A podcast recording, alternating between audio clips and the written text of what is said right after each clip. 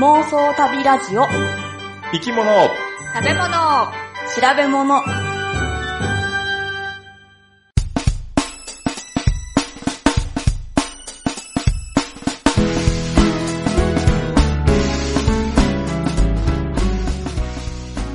この番組は世界中の見てみたい生き物、食べてみたい料理、訪れてみたい国について好奇心旺盛な3人が調べたことをもとに妄想力を働かせながら語り合うラジオ番組です。毎回生き物を一つテーマとして取り上げて、それにまつわる生き物の話、食の話、旅の話をお送りします。ことぶきリターンズ、グッチです。ん？変わった人、ポチコです。新しい自転車を買ったので毎日眺めてます。たまです。何？乗ってなくて眺めてるんですか？乗る日は乗るんやけど、うん。乗らん日はこう、ちょっと今日は近くから眺めてみたり。今日はちょっと遠くからちょっと眺めてみたりして。うんうんすごい眺めどてるやん。どんな自転車なんですあかのー、ミニベロっていうタイプ？あの、車輪がちっちゃいうん。自転車。ミニベロ。折りたたみ？折りたたみじゃないね。ほうへえ、あんま聞いたことないですうね。ん、なんかよくわからんかったけど、初めは。でもまあ割とうん街で乗るのにはいいのかなと思って。えへえ。ー、街乗りか、まあ、都会やからね。そう、都会やからね。コンビニもスーパーもありますよ。郵便局だってあるし。都会や。ああ。へえ。やっぱり気分一新って感じ。ほうほうやっぱ気分変わる？うん。前買ったのがもう8年ぐらい乗ってたやつやったから、やっぱり8 8年ぶり。りに一新した感じ。おー8年は長いね、やっぱりね。あ長いんかな私自転車20年ぐらい乗ってます。20年か。ダメですかね？20年もすごいなここで買い替えたらもう、うんかなりの気分一新になるんやろうな。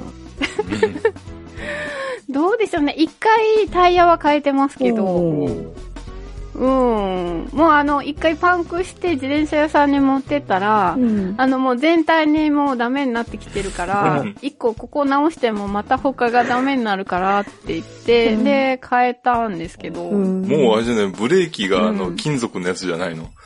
なんていうの？え、どんなん？そんな？の、子すごい昔のやつ。子供の時やったけどな。まだ走ってたけど。う、ん。あの、そんなに古い。ワイ、あの、ブレーキがワイヤー式じゃなくて、はあ。の、金属で、その、なんていうの、テコの原理を利用したっていうのかな、うん。あのうん。ていうのがああってんけど、へえそんなんあったんや。うん。うん そんなんではないんやな。おじいちゃん、そう、私のちっちゃい頃におじいちゃんが乗ってただいぶ前やな。要は。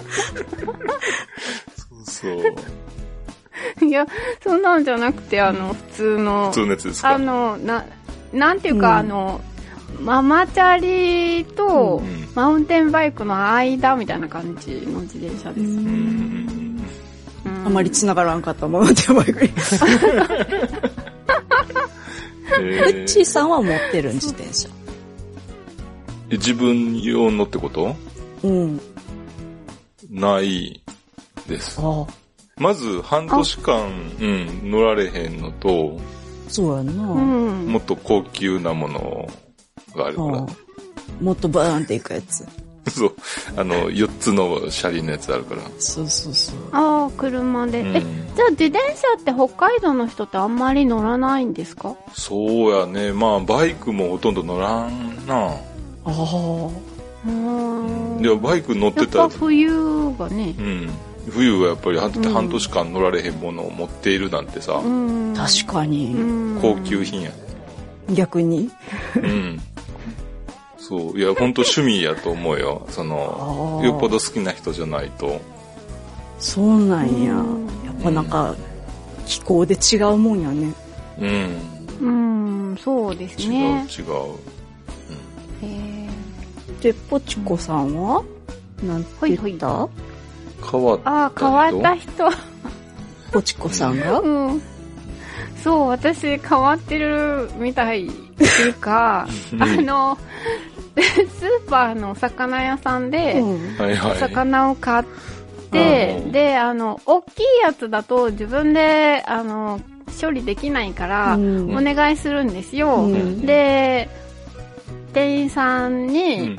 あの、まあ、3枚におろして、うん。で、あの、頭だけはそのままくださいねって、うん。結構念を押さないと、あれなんですよね。うん。あの、頭を捨てられちゃったりもするし、頭ね、半分に割ってくれちゃうんですよ。あうんー、丸々じゃないとあかんのか。そう。そうそう、そうなんですよ。あの、普通は、あの、頭ってカブト煮にするかなって思って、あの、わざわざ、こう、煮やすいようにうん、半分に切っちゃってあるんですけど、切っちゃってあると、その、取り出しにくかったり、まあ、なんか、割れちゃったりとかするんですよいねや、あれでしょ。うん。ああの、今日、今回初めて聞いた人がいるかもしれない。ああの、何をしてるんや何をしてるんやと思って。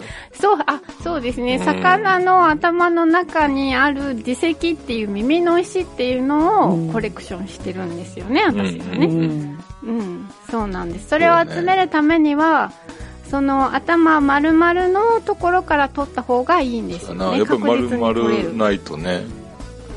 そうなんですよ。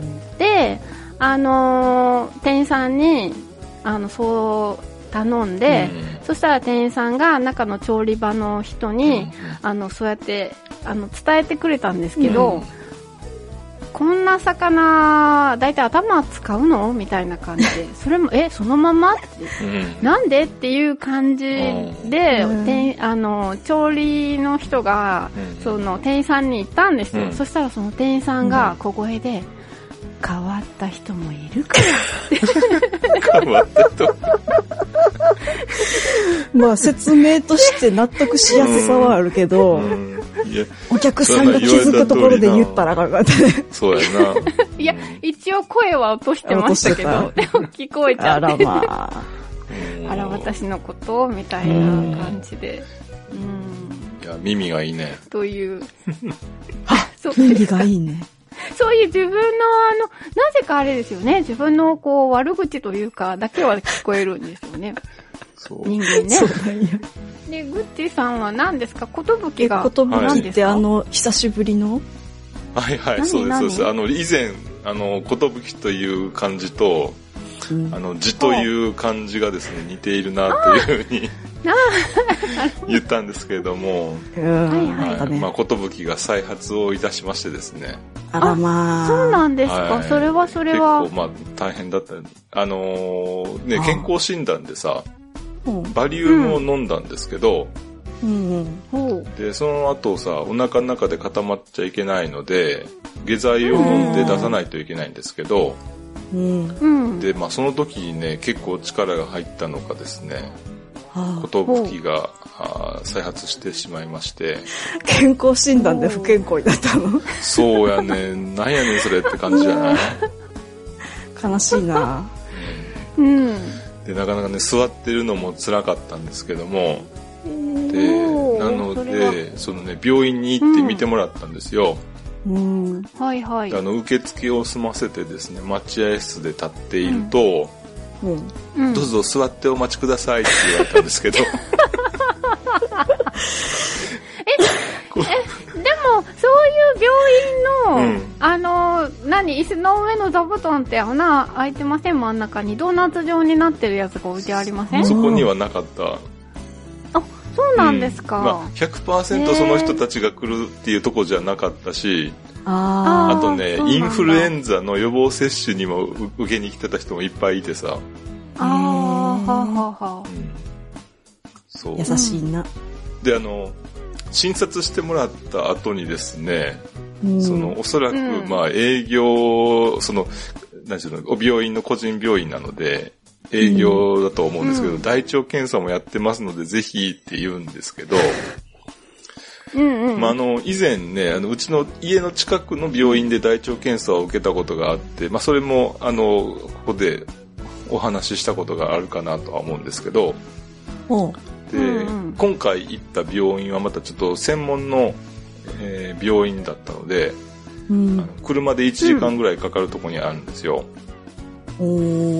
だからそこで大腸検査を受けるっていうことは、もう前の日からさ、下剤をこう飲んで、えーうん全部出さないといけないんだけど、その下剤を飲んだ状態で1時間車を運転して受け、検査を受けないといけない あ苦行やあ。う。ん。と。それはな、絶対無理やと思って、まあもう、うんもし受けるならば近くのところで受けようかなとは思うんですけど、うん。まそうですね。ううん。あ、まあね、今はね、ようやく、あの、落ち着いているんで、そう。まあただね、それは良かったですね。はい。うんまあね、これからもしかしたら、まあ、毎年のように、この時期に再発するという可能性もなきにしもあらずだなと思いながら。えーじゃあ、あれじゃないですか？あの、バリウムじゃなくて胃カメラにしてもらったら？そう、いや今年たまたまバリウムだったんですよね。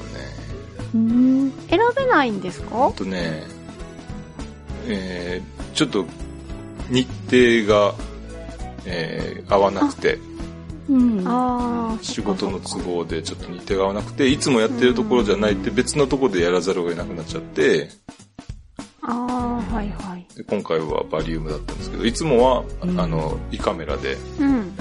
やってました。うん。ね、そっちのそう、方が絶対そっちの方がいい。いいですよね、お尻にね。うん、そう、うん。うん。お大事にね。ねはい。お大事に。でもまあ、ちょっと良くなってきてよかったあです、ね。よかったです、よかったです。うん。ねはい。はい。じゃあ、お尻もちょっと良くなってきたところで、はい第101回目。記念、記念やな。記念やな。うんはい、記念の回ですので、さあ、本編に移りましょう。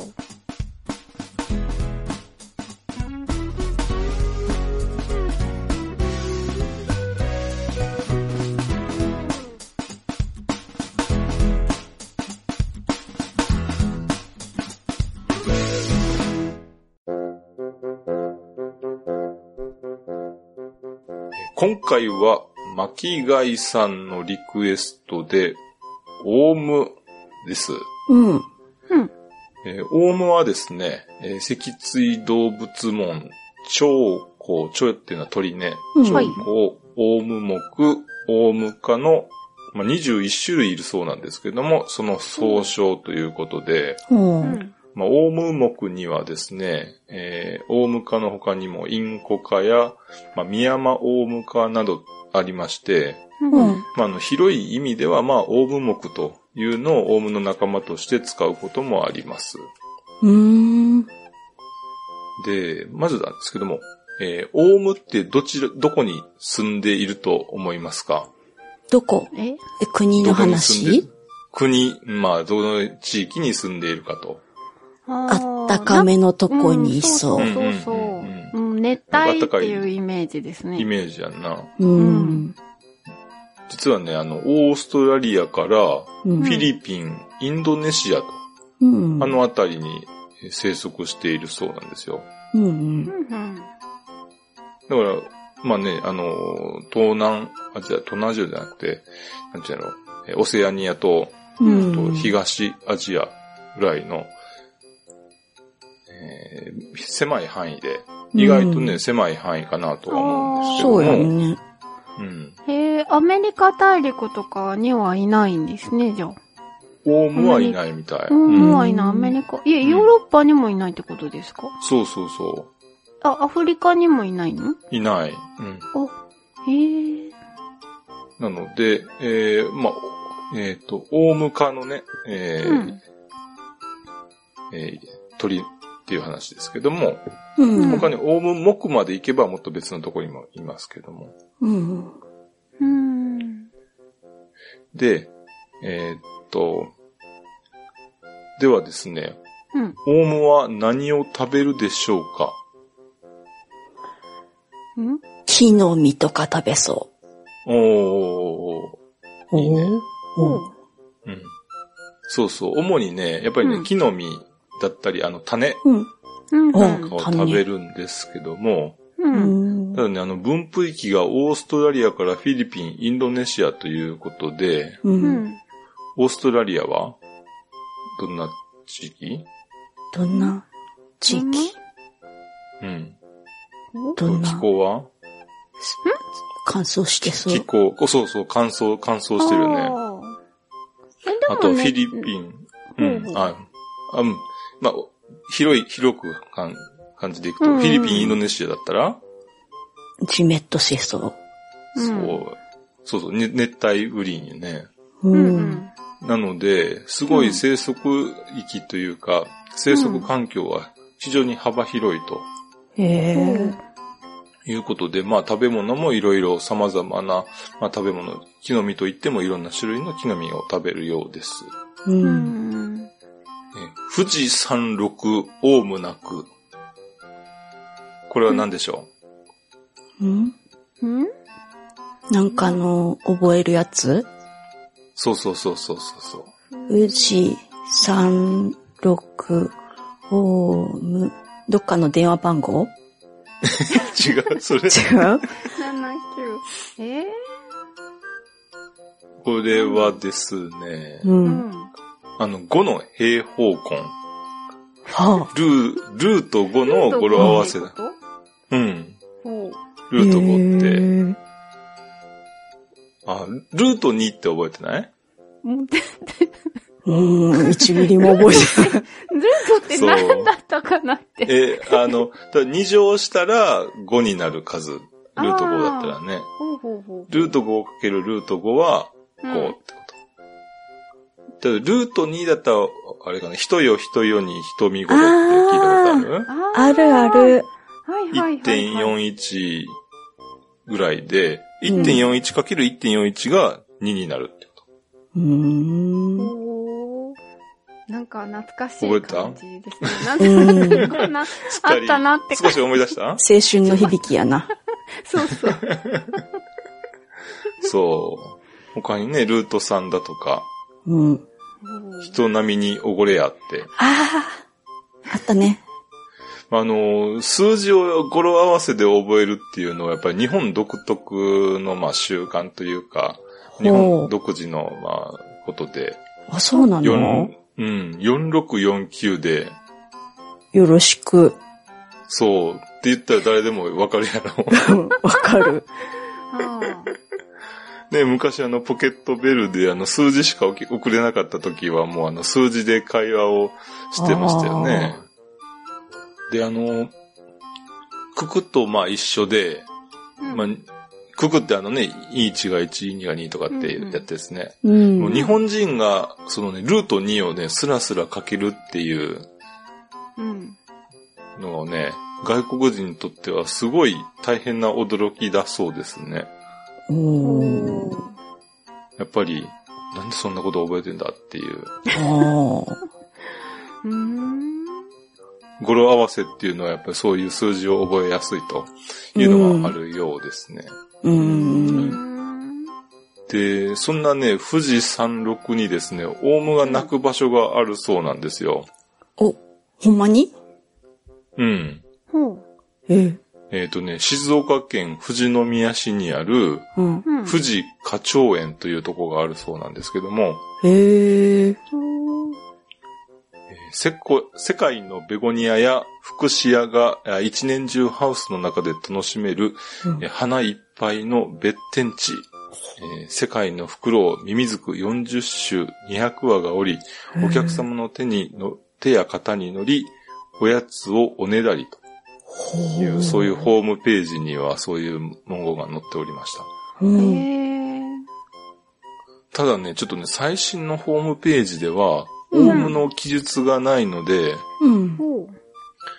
もしかしたら、えー 最近だといなくなっちゃったかもしれないですね。おーうんへー昔の記事はね、ちょっとね、見たらいたようなんですけへど。ー花鳥園ってでも結構うんたくさんありますよね、あっちこっちに。なんかちょ、ううんん、掛川とかね、うん、うんうん。島根にもあるもんね。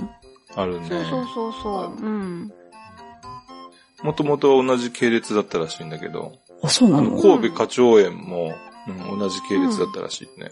へえ。へーただまあね、えーっと、一番その近いのが富士に、うん。富士山麓と呼べるのは、うんあまあ、富士花鳥園かなと。うん。じゃあもしかしたら今は富士山麓にミミズクなくになってるかもしれんな。ああ。ああ、そうやな。でも、おまた数字変わってきちゃうね。数学界が。なあ、激震やろ。困っちゃうね。うん。そう。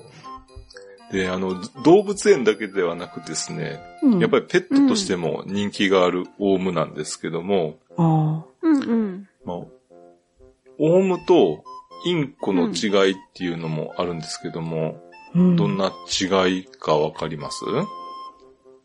ちえ、オウムの方が大きそうなイメージはあるけど。うん、そうね。そういうイメージありますね。うんそうやね。基本的にはまあまあ大きさも、まあ傾向としてはオウムの方が大きいのはあるけども、うん。うん実はね、オウムと、その、インコの違いとしては、オウムには、冠羽、冠の羽、うん。冠羽っていう、その頭に飾り羽がついてるんですよ。うん。で、ただね、まあ、その飾り羽も、えー、大小っていうか、えー見分けにくい時があって。ほとんど見分けがつかない時もあるんですけども、えっ、と、解剖学的にその頭蓋骨の形の違いだったり、例えば頸動脈の配置の違いだったり。なんかそういう違いはあるそうなので、なかなか外見からは見分けられないことも多いそうなんですが、基本的にはその冠羽と呼ばれる、えーかな飾り羽があれば、まあ、オウムと。うん。うん。うん。オカメインコっていう、うん。えーうん。オウムがいるんですけども、うんで、インコって名前やねんけど、オウムの仲間やねんって。めちゃくちゃややこしいやん。そうやねん。だから、名前からしてもおかしくなっている場合がじゃあ、缶缶があ本当だ、るのほっぺ赤い。うん、うん顔があるね。あるある。で、ほっぺが赤いのね。うんうん今見た見た。そう。そう。なので、ちょっとね、素人ではなかなかうん。判断つかないことが多いようです。う。うんん。で、さてですけども、あの、えーディズニーのキャラクターで、うん。うん。オウムをペットにしているキャラクターがいるんですけども、どなたあかご存知ですえか、あ、あれか。いや違う、あれは猿だ。えー、うんあ、猿もまあしてるな。え？アラジン？あ、アラジンではないですね。アラジンじゃなかったね。なんか、島次郎のトリッピーが出てくるけど関係ないし。なんだろう。ディズニーじゃないな。オウム？あの怖い人か。あれ違う？おうこ、怖い、まあ怖いっちゃ怖いな。でもあの怖い人が何の作品の怖い人かちょっとわからないんやけど。出てこないですか？出てこない。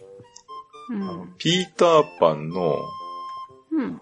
フック船長、そうなの？おうオウムをペットにしてますよね。へえ。へえ、そうなんですか。あの、海賊がうん。オウムをペットにしている例が多いんですよ。おい、なんで？他にもあの、パイレーツ・オブ・カリビアンのバルバロッサっていう姉がいるんですけども、うん。彼も、あの、肩にオウムを乗せてるんですよね。へえ。で、カリブ海、パイレーツ・オブ・カリビアンやん。カリブ海の海賊なのに、オーストラリアやフィリピン、インドネシアに生息するオウムをペットにしていると。あ。。ああ、おかしいと。ちょっとおかおかしくいいでしょ？不思議やどな。こ？不思議やんな。まあでも、どこかから買ったとかね。そうそうそそううそう。いうのって大事な感じで、貴重品みたいな感じでこう、そうそう。理解されてるんじゃいないですか？そうそうそう。うんあの、大航海時代ってやっぱりね、各地の珍しい生き物を連れて帰るっていうので、それでお金を稼いだり、そのステータうスん。だったりと、まあ富の象徴な、うんへえ。存在なので、まあ以前、その紹介したんですけども、えーそれだけじゃなくて、例えばガラパゴスゾウガメなんかは食料にもなってたり、ああ。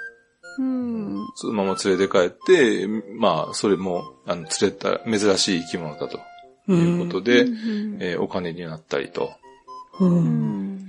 で、まあ、海賊のね、ボスが生き物を、そういう珍しい生き物を飼っていてもおかしくないのかな、というふうにし、まあ、演出上も使いやすいのかなと。う。うんうん。ん。で、さらにですけども、オウムの特徴といえばうん。何でしょうか、喋る？そうそうそうそう、喋る。うん。そう。で、物語に登場させると、うん。まあ、オウムに喋らせることもできる。あああ、なるほど。うんうん。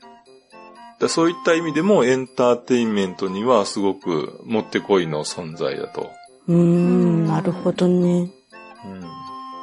だからこそ、まあそういって最初に、えー使われたから、うん。どこで、ちょっとどこで使われたかっていうのは、まあ定かではないんですけども、うん。えー一回そういった、あー海賊にオウムをつけたらさ、うん。海賊だけじゃなくてオウムも喋れるし、使い勝手がいいと。うん。ただですね、まあ、オウムは、その、人間の言った言葉をそのまま返すという、まあ、オウム返しと。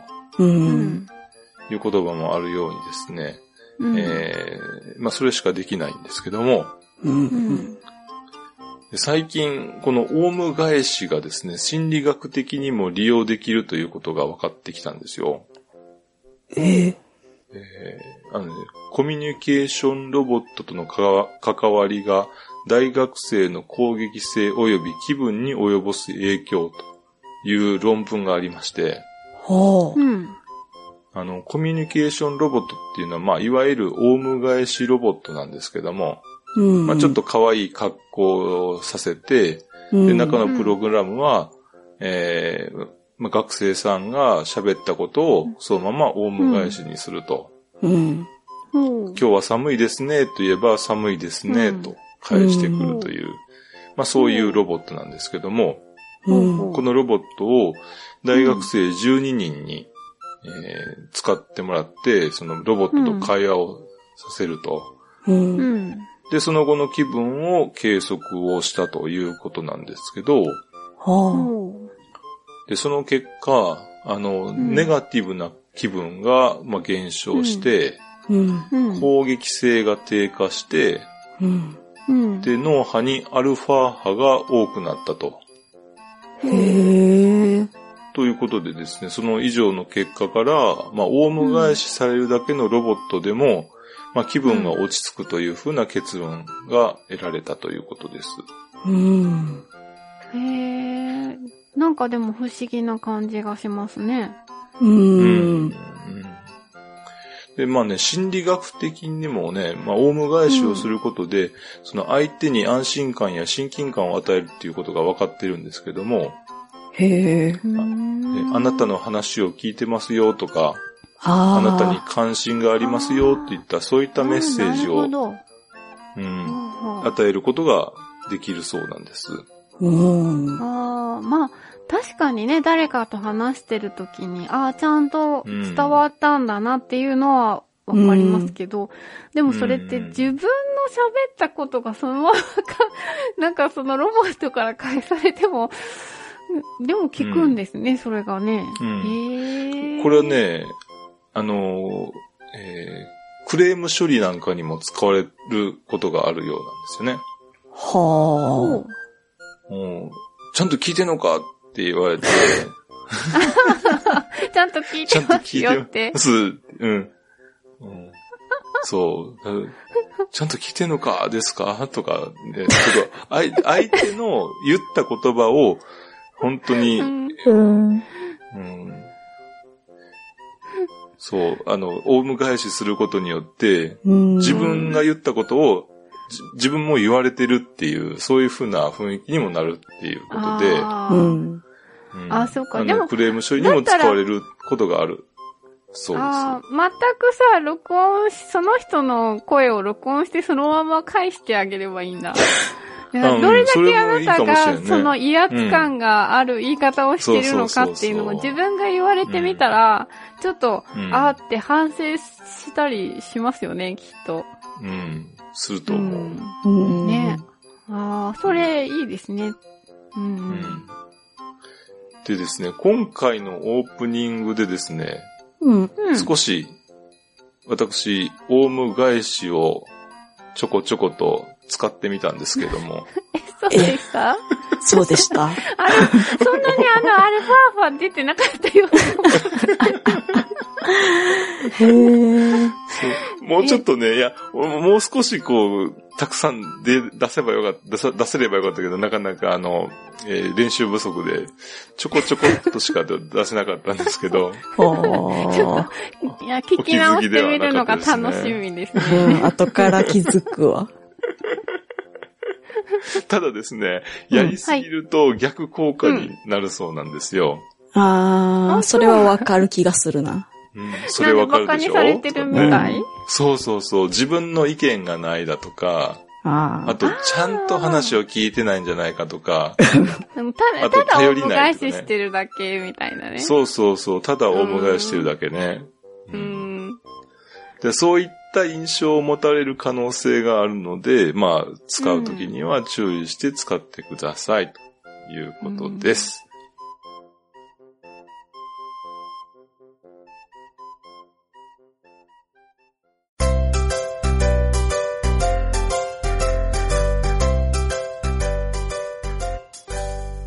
オウムの中で、オーストラリアの北部の方に住んでるヤシオウムっていう種類があって、ほう。ヤヤシ。シオウム。そう。オウム返しやって今。今もう結構スルーしようとしてた。そのヤシオウムのうん。オスって、枝を自分で取ってきて、うんそれを木に打ち付けて、うん。すごくね、規則正しいビートを刻むような行動をするんやって、これはすごく珍しいことらしくって、ほう。うまあ目的としては配偶者を見つけるっていうこと？うんうん。うん結構声とかさ、見た目とかでアピールするっていうのは聞くけど、うん。そういうのではなくて、道具を自分で使って、うん。音を出して周囲にコミュニケーションを取ろうとするっていう。うんうん。自分で発声なり、自分から音を発すんじゃなくて。道具を叩いた、今叩くんやもんね。そう叩く。うんだドラマーってことでしょ、そうそう。やっぱドラマーって呼ばれたりするらしいよ。へへえ。ー人間もさ、うん。それこそ今の時代であったら電話とかパソコンでインターネットを使ってとか、もういろんなこう精密な道具を使って人と交信してるやん。うんううんん。これは旅の準備でもさ、実際そうで、今ほとんどインターネットやろうね、うん。うんを使った情報の通信技術って、すごく旅を支えてるものやと思うんよ。ううんん。で、その人類の今までの情報通信技術の歴史の中で、うん。まあ、いろんなものがあったわけやねんけど、うん。うんその中で気になるナンバーワンがうん。うんトーキングドラムやったんやけど、トトーキングドラム。そう。まあ、今回はこれについて調べてみてんけど、まあ、ドラムってついてるから太鼓よね。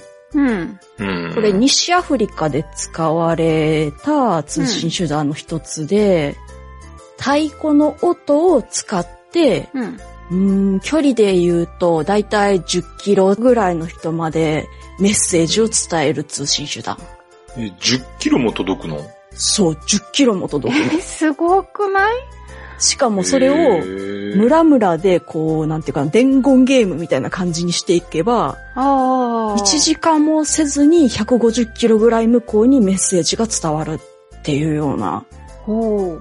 めちゃくちゃ昔からあるのにそこまでできるっていうのがすごいなっていうところなんやけど、すごいね。うん。まあでもそもそもそんなことできんのかっていうところが不思議なんやけど、うんうん。そのトーキングドラムが使われる地域ってうん、言語が成長言語って呼ばれるもので、うん。あの、単語のうん音節それぞれで高い低いがあるんよね。うん。若干日本語も近いところはあるんやけど、ほう。うん。そのトーンの違いによって単語の意味が変わってくる。ああ、橋と橋みたいな感じですか？そうそう。雲と雲みたいな。雲はあれか。関西弁か？うん そうやな。う。そう。そのトーンで意味が変わってくるっていうこと？ほうほうほう。うんだか、ら太鼓でその母音とか子音とか関係なくトーンをなぞった太鼓を打つ。うんほう。まだほんまって感じだけど。うん、そうですよね。そうそうそう。うん実際にそれに使われる太鼓って、地域地域でもその太鼓の形自体も違うし、名前自体も違うっていう感じなんやけど、うん。うん。うちが見たところでは形はだいたい二つに分けるなら、スリットドラムって呼ばれる、えっ、と、丸太を倒した状態で中をくり抜くの。う。うんん。で、うん上の部分にスリット、うんだからこう細長い穴を開けるんよね。うん。それで手前と奥との音の高さが違うっていうものをうん。作って、それを使う。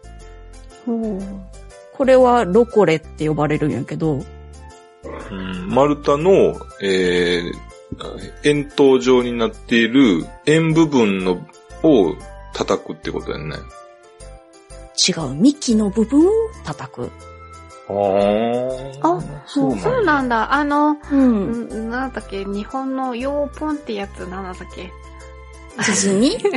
あヨーポンってやつ。鼓うんうんうあの、鼓みたいな風なものではなくて、なくて、幹を叩く。うん、幹の方を。うんあーそうそうそう。でもう一つのタイプとして、割と日本でも見るような、こう、それこそヨーポンの鼓タイプのやつとか、和太鼓みたいな、こうん。う、どんどこう叩くタイプのやつうんうん。あれで高い音低い音が出るように、例えば高い音低い音の和太鼓みたいなやつを2台用意して並べるとか、鼓のやつは自分で調整して高い音低い音を出すみたいな。ほうこれがナイジェリアとかだとドゥンドゥン、うん。ガーナやとドンド、セネガルだとタマっていうらしいよ。たま。タマっていうのやって。へえ。まあ、ここまで聞いてると、モールス信号みたいなものなんかなあって思ったよな。あ、なるほど。うんうん。そうかもね。けど、実際は別物やった。この先調べてみると。ど、うん。うん。それがわかるのがね、実際そのトーキングドラムでどういうメッセージを発してたのかっていうのを見てみると、えって思うんやけど、うん。うん。一つ目いくよ。うん。これを叩く、太鼓で叩くんだって思っててね。うん。うん。誤差がまかれ我らに力みなぎり、一人の女が森より入れて広々とした村にいる。差し当たりこれ以上望むものなし。うん？ん？どこそれを相手に伝えるってことやんな。そう、これをそっちの現地の言葉で翻訳したやつが、うん。そのトーンをなぞって太鼓で叩かれて10キロ先に届くっていう。え、それ、でも意味が取れるんですかねこれ何やったと思う？今のメッセージ。要するに、うん。要するによくわからんな。要するによくわからんな。これ赤ちゃん生まれたよっていうメッセージ。え、え、そんな話でしたっけ、今？じゃあ二つ目ね。う。うんん。夜の明ける頃、労働のために集まることなく、川岸にて儀式を行いたし、ボレンゲに住まう男たちを森へ行くことなかれ、釣りへ行くことなかれ、川岸にて儀式を行いたし、夜の明ける頃に。うん。今日は休みだ。ああ、おしおしっちゃおしいんかなわからんけど。これが、うん。お葬式するよっていうことだけど。あ、お葬式？そうそうそううんあ、不法ってこと？そうそう。よくファックスで回ってくる。ファックスで回ってくるやつ。それを太鼓でやってたっていうことだよね。おー。じゃあ最後ね。これ分かりやすいかもしれんから予想してね。うん。森にいる白き人の魂よ。森にいる白き人の魂の、遥か高みにある板吹き屋根の家に早く戻れ。女がやむ芋と共に待つ、早く戻れ。え？どうあでしょう？の、家に帰れっていうこと？そうそう。なんで家に帰るって言ってると思う？えやむ芋と共に待つ。やむ芋ってな。あ、ご飯できたよ。帰っておいで。そうそうそうお昼ご飯できたよ。帰ってきてね。あっていうの。ーうんうん。こういうことを、だからモールス信号ってさ、モールス信号的に言うと、う。うんん。それこそ赤子生まれし、みたいな。葬儀行うみたいなさ、うんそういうのでやるけど、こんな感じでメッセージを送ると。なんか短歌、短歌っていうかその詩を送ってるイメージやんな。確かにね。まあ、こう、メッセージの内容的にはこれ以外にも、うん結婚のこととか、うん。なんかのお触れがあったり、警告があったり、うん。はもちろんなんやけど、なんかジョークとかもやるらしくって。そんな、な、届いてきてなんかプッとか笑うんかな。ね、それをまた、あの、よそへ、なんていうの、伝言するとか？もし面白かったらな、逆の方の村のあいつにちょっと聞かせてやれっつってどんどこどんどこやるかもな。うんで、なんでやねんっていうのが返ってくる。なんでやねんが返ってくるんかもしれんな。まあなんでこんなそういうモールス信号みたいな簡潔で便利そうなものじゃなくて、うんうんややこしい効率がそんなに良くなさそうな方法を使うのかっていうと、うんううんん。ね、成長言語やと、まあ日本人の私たちもわかるところがあると思うんやけど、同音異義語が発生するう。うんん。うん。成長言語だと、もっといっぱい発生する。うん。へえ。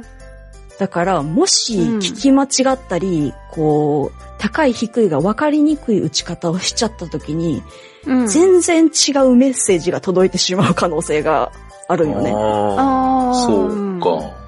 うん。ううん。ん。例えば、うん。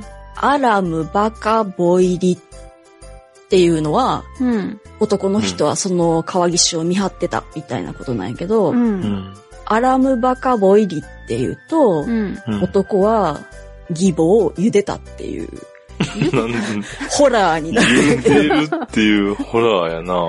そう。うん。まあ、こういう、もうぐちゃぐちゃになっちゃう、どうしても、うん何でもかんでもぐちゃぐちゃに簡単になっちゃうから、それを、うん。まあ、避けるための工夫っていうのが、うん。単語をこう、冗長化して長々と言い回しを作るっていうこと。まあ、その言い回し自体は地域によってすごくいろいろあるけど、うん。生き物で言ったら、フクロウなんかはね、うん。フクロウ、その小さなやつは、キヨキヨと鳴くって言ったり、うん。うん象だと、うん武骨なる巨漢って呼んだり、うん。なんか海なんかは、ブドウ酒色の海っていうんやって。あ、そうう。んへえ。だから、聞き手の人って、うん。単に単語を聞き取ろうとして聞いてるんじゃなくて、うん。その句丸ごとを、うんこう、聞き取ろうとして聞いてるうーん。ということなんよね。うん。このトーキングドラムって、叩ける人が全員っていうわけではないらしくって、うん。ううん。ん。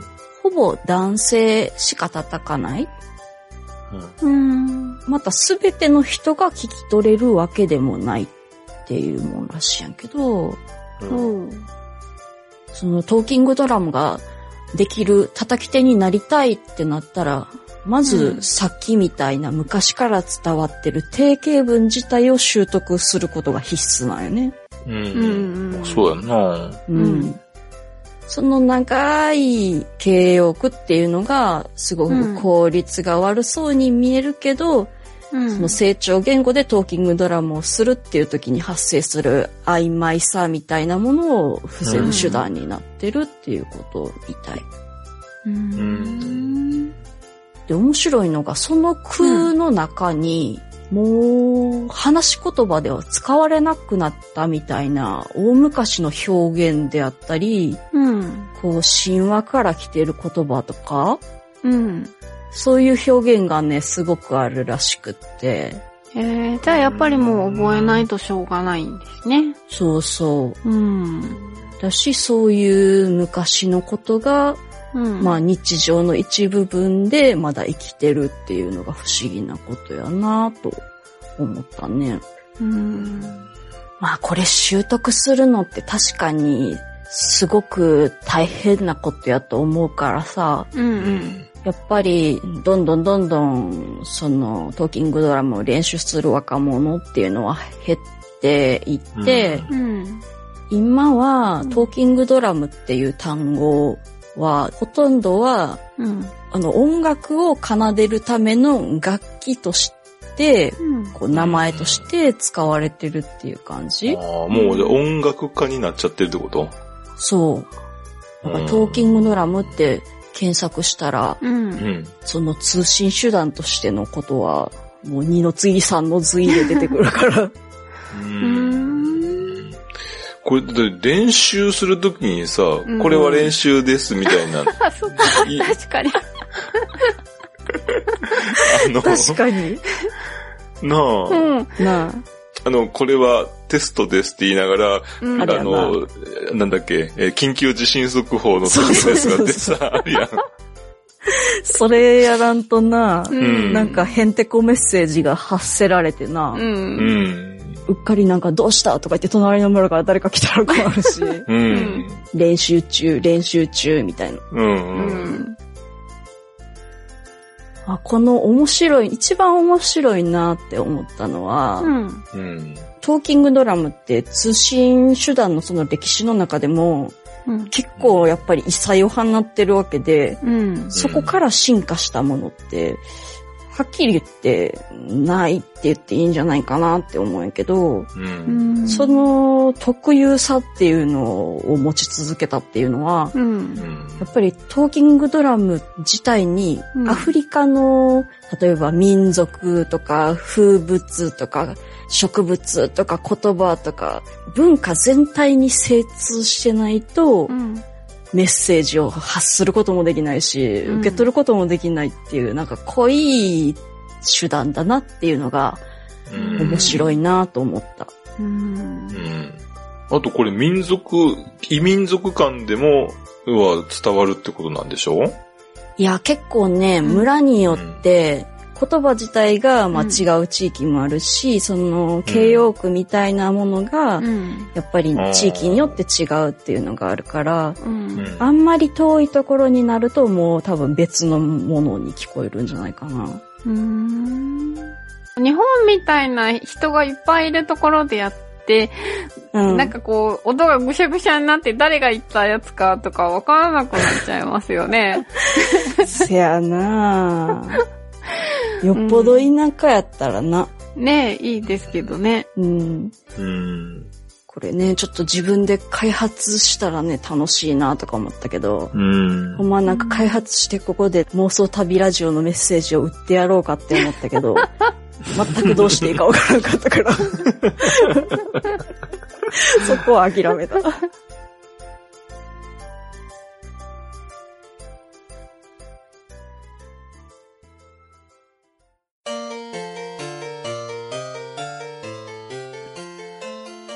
と、オウムは結構カラフルでいろんな色をしていますよね。うん、はいカラフルなイメージあるよ。うん。うん。で、食べ物もいろんな色がありますよね。ああ、そうね。で、えっ、と、食欲をそそる食べ物の色についてのアンケートがあって、その結果があるんですけど、へえ。食欲を増進させる食品の色うん。はい。一番何色だと思いますか？食欲？うん、自分が見て、あ、美味しそうだなと思うのって何色ですか？白。白。おー。赤？あ、そう、一番赤。へえ。一番食欲湧かないのは、青かな。ああ、そうなんですよ、そんな気が青。する。うん。青いご飯なら、そう、は、ほんと食欲なくすよなと。なくすな。うん辛い。そうですね。そうやって言われてますよね。うんだけど、食べ物に関しては青ってあれだけど、うん。あの、食器って、結構青色の食器って多いと思いません？あ、うちにもあるよ、青色。あ、焼き物なんかもってこと？焼き焼き、焼き物。焼き芋？焼き物、あ、ごめ。そうんそうそう。焼き芋って聞こえた。焼き芋って言ったかな？焼き物です。うはいん。うん。ありますよね。うんうんあの、昔から、あの、中国の政治とか、うん。青いね。あと日本とかも、恋まりとかも、うんあの、青い絵が描いてあったりとかしますよね。うんうん、確かに。そう。なんで、青い食べ物は美味しそうじゃないんだけど、うん青い皿に盛り付けたら美味しそうに見えるんだろうか。おー、それめっちゃ不思議やね。ううん。まあでも理由はわからないんですけど、うん。えっ、と、まあこれもまたアンケートで、白地の皿にうん占める青色の割合によって、食欲がどう変化するかっていうのを調べたのがあります。へー。で、結果、青色の割合が10から20%うんうん。だと食欲を増進させるんだそうです。えー、増進なんや。うん。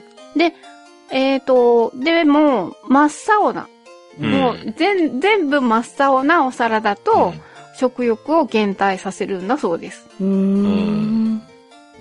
その中間やな。ど、どこまでがってことだよな。1割から2割ぐらいの青いのがあるぐらいが、がちょうどいいの白に。うんじゃあそこからだんだん下がっていくってことね。ちょっとどんどん青が。そうです、そうです増え。てくあの、青が多くなれば、だんだん食欲が減っていくっていうことなんだそうです。うん。私思ったんですけど、うちにも真っ青な皿があるんですけど、うん。買っちゃってあれと思ったんですけど、真っ青な、うん。あの、皿って、白いものをドーンとこう盛ると、うん意外と食欲湧くような感じがするんですよね。ああ。青の面積どんどん減らせば。そうそう減らすから、あーあだからそういうことだなと思ってちょっと繋がったんですよね。うん。ああ、じゃあだんだん食べていくうちに青くなっていくと、もういいわってなるってこと？もういいわ。だから早くお腹がいっぱいになっていいかな。そっか。なるほどね。うん。はい。で、えっ、と、で、程よい分量で青色の絵が描かれたお皿といえば、うん。えー、ブルーオニオンじゃないかなと思ったんですよ。何ブルーオニオンって知ってブルーオますニオン。あのね、あの、ドイツのマイセンっていう、うんあの、陶磁器メーカーが、あの、出してるお皿が有名なんですけど、うん。見たことないですか？わからんな。あの、見てみれば、ああ、これこれってわかると思うんですけど、あブルーオニオン、あでも、ああ、いや、こんな高級なのは見たことないかな。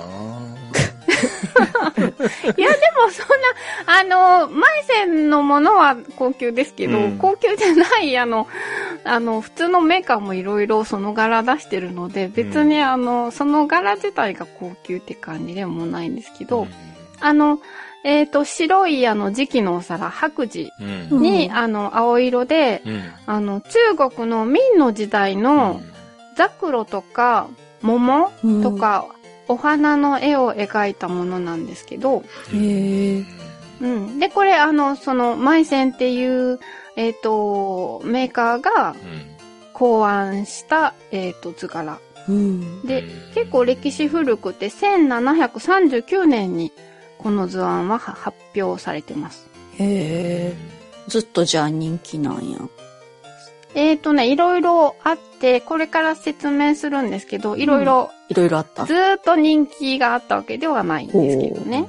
うん。で、あのーこういう絵柄を簡略して描いているうちに今のデザインになって、うん。今のそのお皿を見ても、これがザクロか桃かってよくわからないようなデザインなんですけど。あ、そんな感じなんや。うん。そう。だけど、あの、ブルーオニオンっていう、あの、名前なんですけど、うん。ドイツの人はザクロを知らなくって、うんうん。で、ザクロの絵を、絵のところを玉ねぎって勘違いして、で、ブルーオニオンっていう名前になってるそうです。だから、ちゃんとザクロって知ってれば、うんブルーザクロっていう名前だったんだと思うんですけどね。はい。で、今日はこの、えっ、と、磁器メーカーのマイセンうんの歴史を紹介したいと思います。おー。マイセンっていうのは、えーっと、なんだっけ、えー、企業名企業名です。うん企業名でもあるし、町の名前でもあります。マイセンっていう町があって、そこにあ、る、えー、陶磁器メーカーです。うん。うんで、このマイセンっていうのは、まあ、初めて、その、えっ、と、ヨーロッパで白磁白いうん。磁器の器を作った、製造したっていう会社なんですよね。へえ。うん。なので、まあ、いいわゆる、その、そこが先祖で子孫にあたる磁器メーカーがヨーロッパにたくさんあります。おー。あの、このマイセンの基礎を築いたのは、ドイツの、えーザクセンの先帝公アウグスト2世です。おー。1694年に即位した方です。へえ。で、あのーザクセンっていうのは、えー中心がドレスデン。まあ、そこから20キロぐらい行ったところにマイセンっていう町もあるんですけど、うん。えっ、と、ポーランドとチェコの国境に近いような場所です。うん。だから、旧東ドイツになりますね。うん。うん。で、この王様の趣味は、は中国や日本からヨーロッパに輸入されていた磁器のコレクションなんですよ。あ。はあ。だから、恋まりとか、うんあ、のー、中国のね、磁器とかそういうのを集めてたんですよ。うんで、あのー特にこの頃、その白磁、まあ、ボーンチャイナですよね。うん。は、白い黄金って呼ばれるほど高価だったんだそうです。へえ。うん。ヨーロッパでは作ることができなかったし、うん。割れ物だから船に乗せて運んでくるのも結構ね、ああのー大変だったみあたいー割れちゃったらもうヒーってなるな。うんうん。そう、そうなんですよね。で、この王様は年間、現在の価値で10億円近いお金を、その、うんコレクションに費やしていたそうです。お いいいですよね。うん。そう。でね、この王様、えっ、と、お隣の国、プロイセンの宮殿にあったうん中国の磁器が欲しくて、ほう。自分の国の体の大きな立派な兵隊さん600人と磁器を交換したこともあったそうです。えええー、兵隊さんショックやろ。そう。まあでもそのぐらい入れ込んでたらしいんですよ。で、やっぱり自分の国でも作りたいということになって、うん1705年にこの王様は、ベドガーっていう錬金術師とうん、あと鉱物の専門家たちに、うんそのボーンチャイナの開発を命令します。で、この研究が、その、マイセンっていう町で行われました。うん。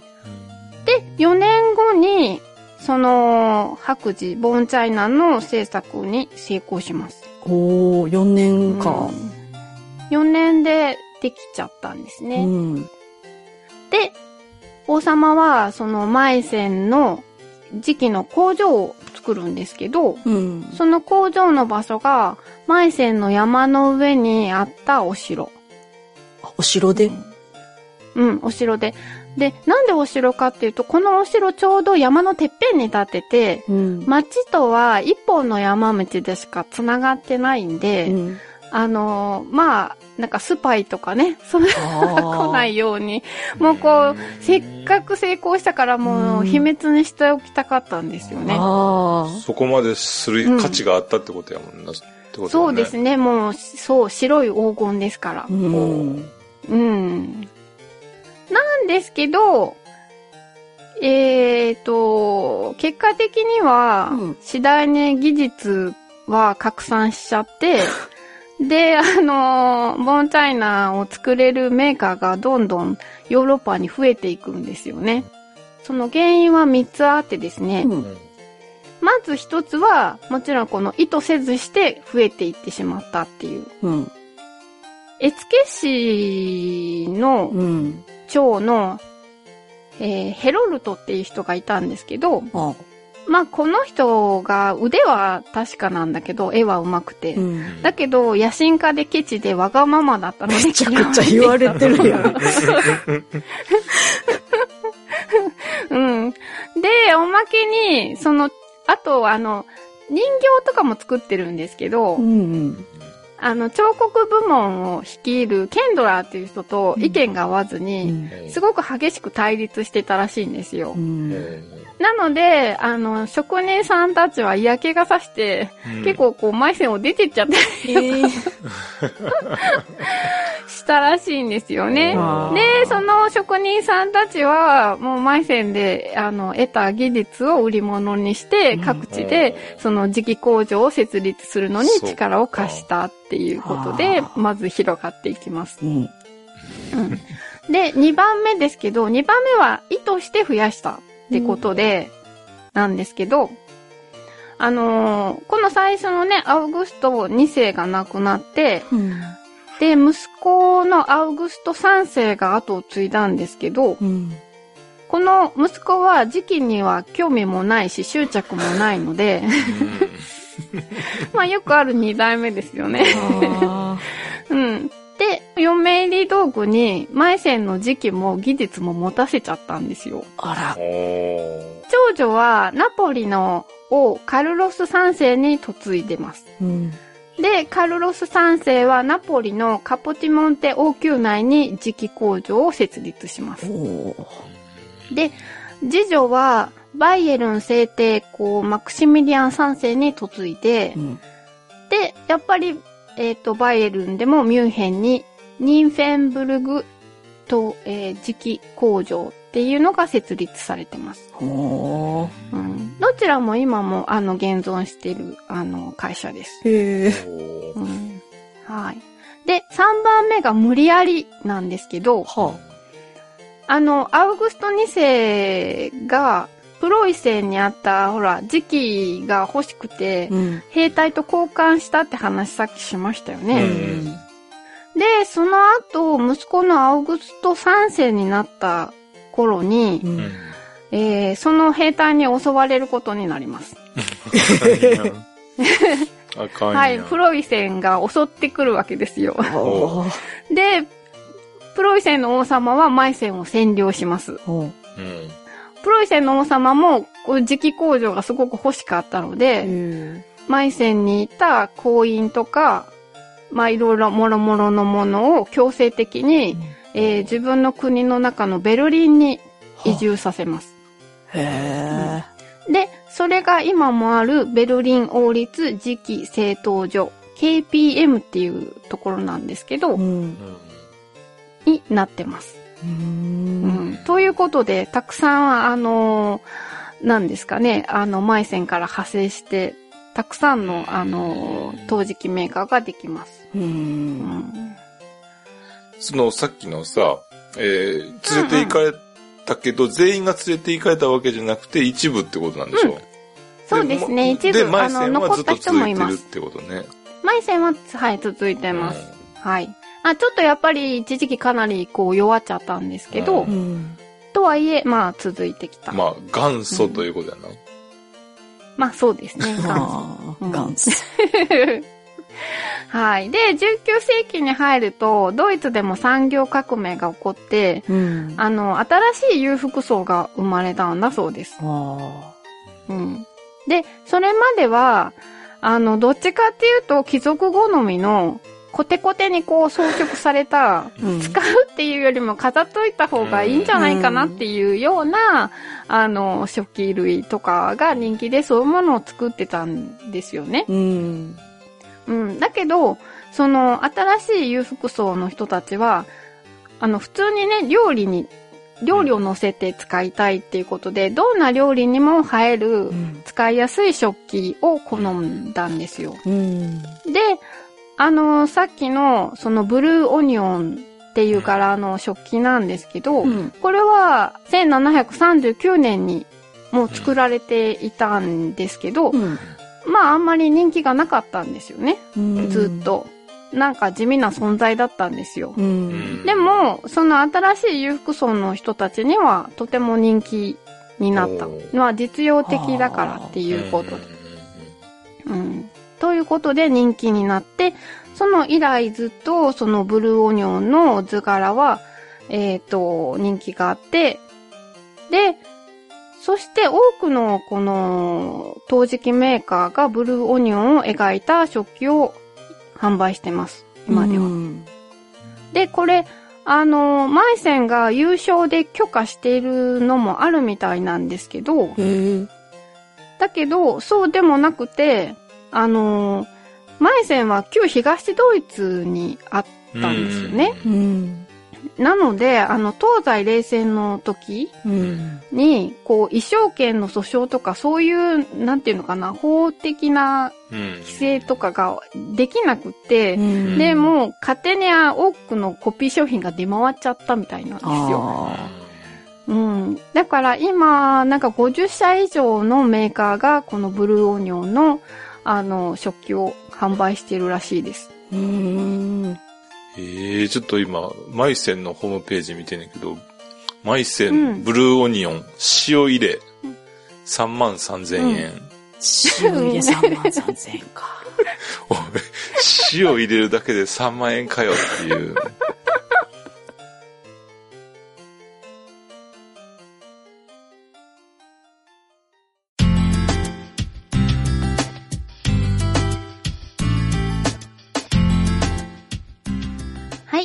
疲れ様でした。はい、お疲れ様でした。おお疲れ様でした。部活みたい。はい。あの、今日も、えっ、と、メールをいただいているので、紹介したいと思います。はい。じゃあ、まず最初に、たまさんお願いします。はい。くどりゃふかさんからいただいたメールです。第96回七節会も興味深く拝聴しました。たまさん、ぽちこさんのお話は、少し調べただけでは出てこないようなことを一つのテーマに複数まとめて聞くことができて、いつか大阪の民泊に行くことができたら関連の展示を探したり、可能なら研究者の方に質問ができたらいいなと思っています。今回はマオリ族の女性の歩き方の動画がタマさんが調べても出てこなかったのはなぜだろうと思いました。墓や入れ墨は出てくるのに不思議で、ポチコさんの満館全席の食材を具体的にお話しされなかったのと同様に何かセンシティブな問題に関係しているのか、ツイッターの感想としてつぶやいていいかどうかわからなかったこともありメールにしました。マオリ族、かっこニュージーランドのお隣のアボリジニ、かっこオーストラリアの歩き方について民泊の30年前の報告書を見つけたので、リンクをお知らせします。これからも毎月配信を楽しみにしています。ということです。ありがとうございます。ありがとうございます。ありがとうございました。読んだ読んだ報告書。難しかったけどね。でもね、結構面白かったよう。んあ、そう。そうそう。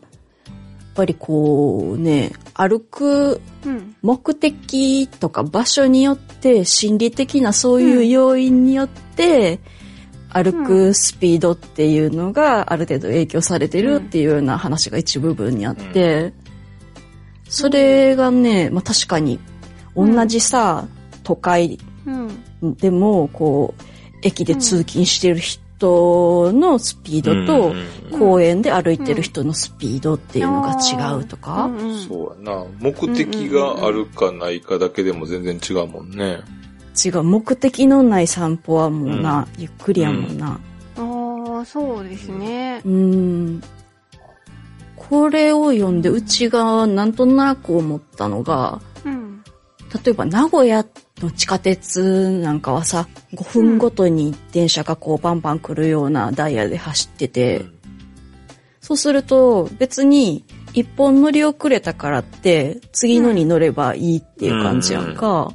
うん。うん。だから結構この田舎の方の30分に1本とかよりはうん、のんびりしできるもんやってなんとなくそう思ってたんやけど、ほでもなんかうちが名古屋に住んでみたのとこののんびりした田舎に住んでみたので行くと、う。うん。なんかその予想と逆転しとってほうやっぱりダイヤをうん。確実に確認してから家を出るからさ、この電車が少ないあたりにいるあと。ーだから確実にこの、この電車に乗るぞっていうのがあるけど、うんうん名古屋におった時って、うん。あ、あとちょっと急げばもう一本前のに乗れるわとかさ、うん。もうホームに電車入りそうやから、あ、乗ろう乗ろうとかさ、あ逆転してるなっていうのを、今回くずりはかさんがこう、添付してくれた資料を見て思ったんよ。へえ。そうってでも、あれじゃないですか。性格とかにもよりません？あ、まあその性格は絶対あると思うよ。うん。私、あの、諦めが早いので、うちも早い。地下鉄が来そうだなと思っても走らない。次にしとこって思う方だし。で、逆に多分私だったらやっぱりその30分に1本しかなかったら、焦るっていうか、と思うんですよね。あの、私、あの、普段、まあ、その、たくさん地下鉄通ってるところに住んでるから、あの、な時刻表を見て家を出ないんですよ、別に。そうよね。うん。なんか来るからいいやって感じだから、うん。できたのに乗ればいいやっていう風だから、なんか結構気が楽なんですけど、うんたまにこう、やっぱ郊外の方に行ったりとかして本数がないところに行くと、それこそ帰りの電車をもうチェックして、で、それに合わせて、あ、それに乗らなきゃとかいう風だと、もうその何分も前から、あ、あと何分、あ と何分って 思うと、なんかね、なんかこう気がせくんですよね。へーなんか気になっちゃって、なんか自分がゆったりしてられないんですよね。ああ、そうなんや。うん、逆にね。なんかう、ちは多分選択肢がありすぎんのが疲れるんやと思あー、なるほど。う。うん。うん。服買う時とかもさ、うんうんたまにこう都会の方に出ると、うんもう何を選んでいいかわからない。もう結局帰ろうみたいになっちゃうよ。うち多分そういう方の性格なんやと思う。確かにでも選択肢が多いと、かえって、うんあの、満足できないっていうか、あの、なんかね。なんかの経済学かなんかのね、論文で、その30種類ぐらいのそのジャムを、中から、30種類ぐらいの種類あるジャムの中から一つを選んで買ってくださいっていう、うん。実験があって、で、もうい、もう片っぽでは、2、3種類ぐらいかな、ぐらいのうん。中から選んで買ってくださいって言って、どっちが満足しできましたかって言ったら、2、3種類、うん。その種類が少ない方から選んだ方が満足度が高かったっていうのがあって、へえ、面白いな。うん。でだもからたくさんあって、その中から選ぶのが一番いいってわけじゃなくて、ああーらかじめ2、3ぐらいのピックアップしてもらったやつを、うんから選べるっていうのが一番満足度が高いんだっていうのがあって、ああそれわかるな。かえって面白いなと思って。ああ、そうなんだ。いや、うんでも、その、2、3種類しか本当に自分が知らなければ、それでなんか楽だし、満足できるかもしれないけど、今って情報があるから、30週間うんそうだねもっといっぱいあることを知ってるじゃないですか。そうすると、うんその情報に触れないことが最強なんじゃそうなないんだよね。情報がありすぎるからダメなんだよね。そうなんだよね。うん。うんそうだね。いや、そういう人にとって、例えば、あの、えーいちごジャムとか、りんごジャムとマーマレードしか知らない人がさ、うんいて、うんうんその3種類の中から選ぶっていうのは、それは、あの、満足高いのかもしれないけど、うんうん。なんか、ルパーブのジャムが欲しいって思ってる人そがう、そうそうそてう。ないと。その 3, 三つしかないってなったらさ、こんなとこ、ね、満足じゃないわってなってしまう。品揃えが悪いわってなる。そうそうなんちゃそうそうそうそうそうそう。うんだ今はそっち系かもしれへんよね。そうなんですよね。ううんん。ただ店舗としてはそんなに置いていくスペースがないから、やっぱりね、そうそうそう通販が一番いいんやろうね。ううんん。うんで、結局その売れ筋というかそういうものを選択、あらかじめ、えーお膳立てしてくれたものの中から選ぶわけやんか。うんう。うんん。だから自分自身はたく、あの、選んでると思ってても選ばされてるうん。ってことやんな。そうですね、うんそこの中でだったらね。う。うんん。はい。はい。くどりやふかさんいつもありがとうございました。ありがとうございましありがとうございまた。えーと、じゃあ次、ぐっちーさんお願いします。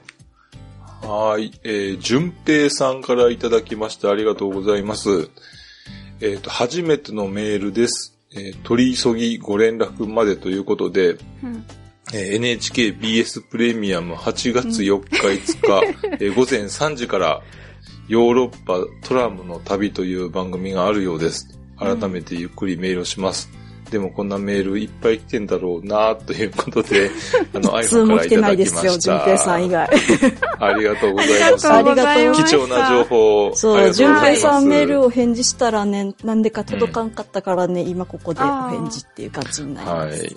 はい。はい。えもうこれはうちの趣味を分かってくれてるっていうことだーそうね。やな。うん。そうですね。そう、これでうち、テレビ持ってないからさ、うん見れんかった。うん。うちもね、あの、BS 見れないから見れなかったんであ、そすよ。っか、BS も見れなあかんのか。でもね、トラムの旅いいね。うん。特いいになんか、特に海外旅行行く予定なかったけど、こうやって海外に旅行行けない状況になってからは、うんあ。の、香港で買ってきたね、うんトラムの2階建てのやつの模型を見てね、かっこいいなって眺めてる。へえ。うん。私でもあれ、今年トラムに乗ってきましたよ。そういえばどこ。で？えっ、と、富山。あ、富山か。うん。富山のトラムも楽しいね。うん。うん。路新しいや面つとか電車とトラムの違いって何の？あ、一緒だと思ってましたけど、違うのかな？カタカナで言ってるっていうことじゃない？でも どっちかっていうと、あた日本では新しめのやつのことをトラムって言いそうな気がするな。あ LRT とかの。ああ、そうですね。うんあの、うん富山は両方走ってましたね。トラムって感じのと、あの、路面電車っていうのと。うん。大学の時行ったよ、富山。自転自転車じゃないわ、路面電車見たくて。うん、ね、あそこすごく、へーあの、線が多いし、かなりそう広そうく走ってますね。そう。んへえ。トートバッグを買え買って帰った思い出があるわ。え、トラムのトートバッグ。トラムグッズの売ってるところに。え、そんなとこありました？あ、あったあった。もう今は多分ないかもしれない。そうなんだ。そう。え、日本だったら結構走ってるとこあるか、まだ。あうちこの間半回電車乗ったよ。半回電車ってどこ天王寺、安倍野から堺までずっと伸びてる、南北に走ってるやつ。あ、そんなところもそのトラムなんですか？トラムっていうか路面電車。路面電車まあ昔からあるやつ。へえ。あれも風情があっていいよ。うん、そう。うん。結構ね、あるよね、そんな土地。いっぱいあるよ、長崎。昔はね北北海道だって、うん。札幌、函館とあるもんね。え、札札幌幌の？もあるんですあれもかっかこいい。あるある路面電車。へえ、あ、そうあれですか。便利やんな。うん。う。うんん。数年前からあの、ループ化になって、そうそう。うん。あの、一周、内回り、外回りっていうのがあって。じゃあずっ旅と行、で行ったらすごい便利やったよ。あ、。そう、ぐるぐる、じゃあ回ってていいんですか？うん。うん。うん。いい、じゃないでも観光にね、ずっと乗ってたら大体こう街が見えるってことですもん。ね。そうそう。うん。うん。結構やっぱ停留所がさ、うん。短い間隔であるから、うん。うん。宿までそん。なに歩かなくて済ん。だりして。ああ、うん。そうですね。あと、バスに比べると、やっぱり電車だから、次は何々駅とかいう感じがあって、あの、ー必ずそれにだい止まってくれるでしょ？ああ、そっか、うん。バスはあんまりアナウンスがないとこもあるか。ありますね。でうん、自分の降りるところでちゃんと押さないと通過していっちゃうし、うん。だから結構トラムってし、ね、その旅には使いやすいですよね。知らないとこの人うん使いやすいブラブラできる感じやな。そうですね。うん。あいいね。う。うんん。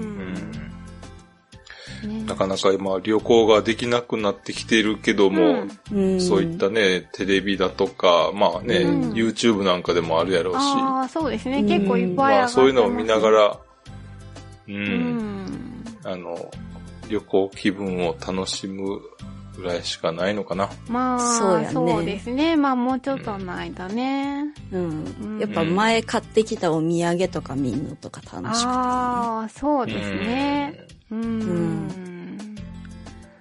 淳平さんまた、メールしてください。はい。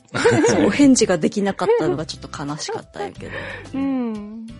はい。ありがとうございました。ありがとうございました。ありがとうございましたはい。えー、番組ではまだまだメールを募集しています。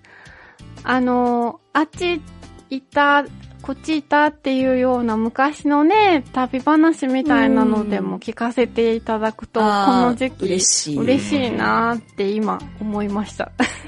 うん、思う。はい。その他何でもいいので、ぜひ送ってください。じゃあ、うんえっ、と、メールアドレスをたまさんお願いします。はい。メールアドレスは、妄想旅アットマーク gmail.com mousoutabi アットマーク gmail.com です。お待ちしてます。はい、お待ちしてます。はい、お待ちしております。はい。じゃあ今日はこの辺で終わりたいと思います。じゃあ、うん。えー、っと、皆さん、良いお年を。あ、かな？いやいや、また来年は良い年になりますように。来年こそはか。うん。そうやなはい。ということでまた来年お会いしましょう。さようなら。さようなら。さようなら。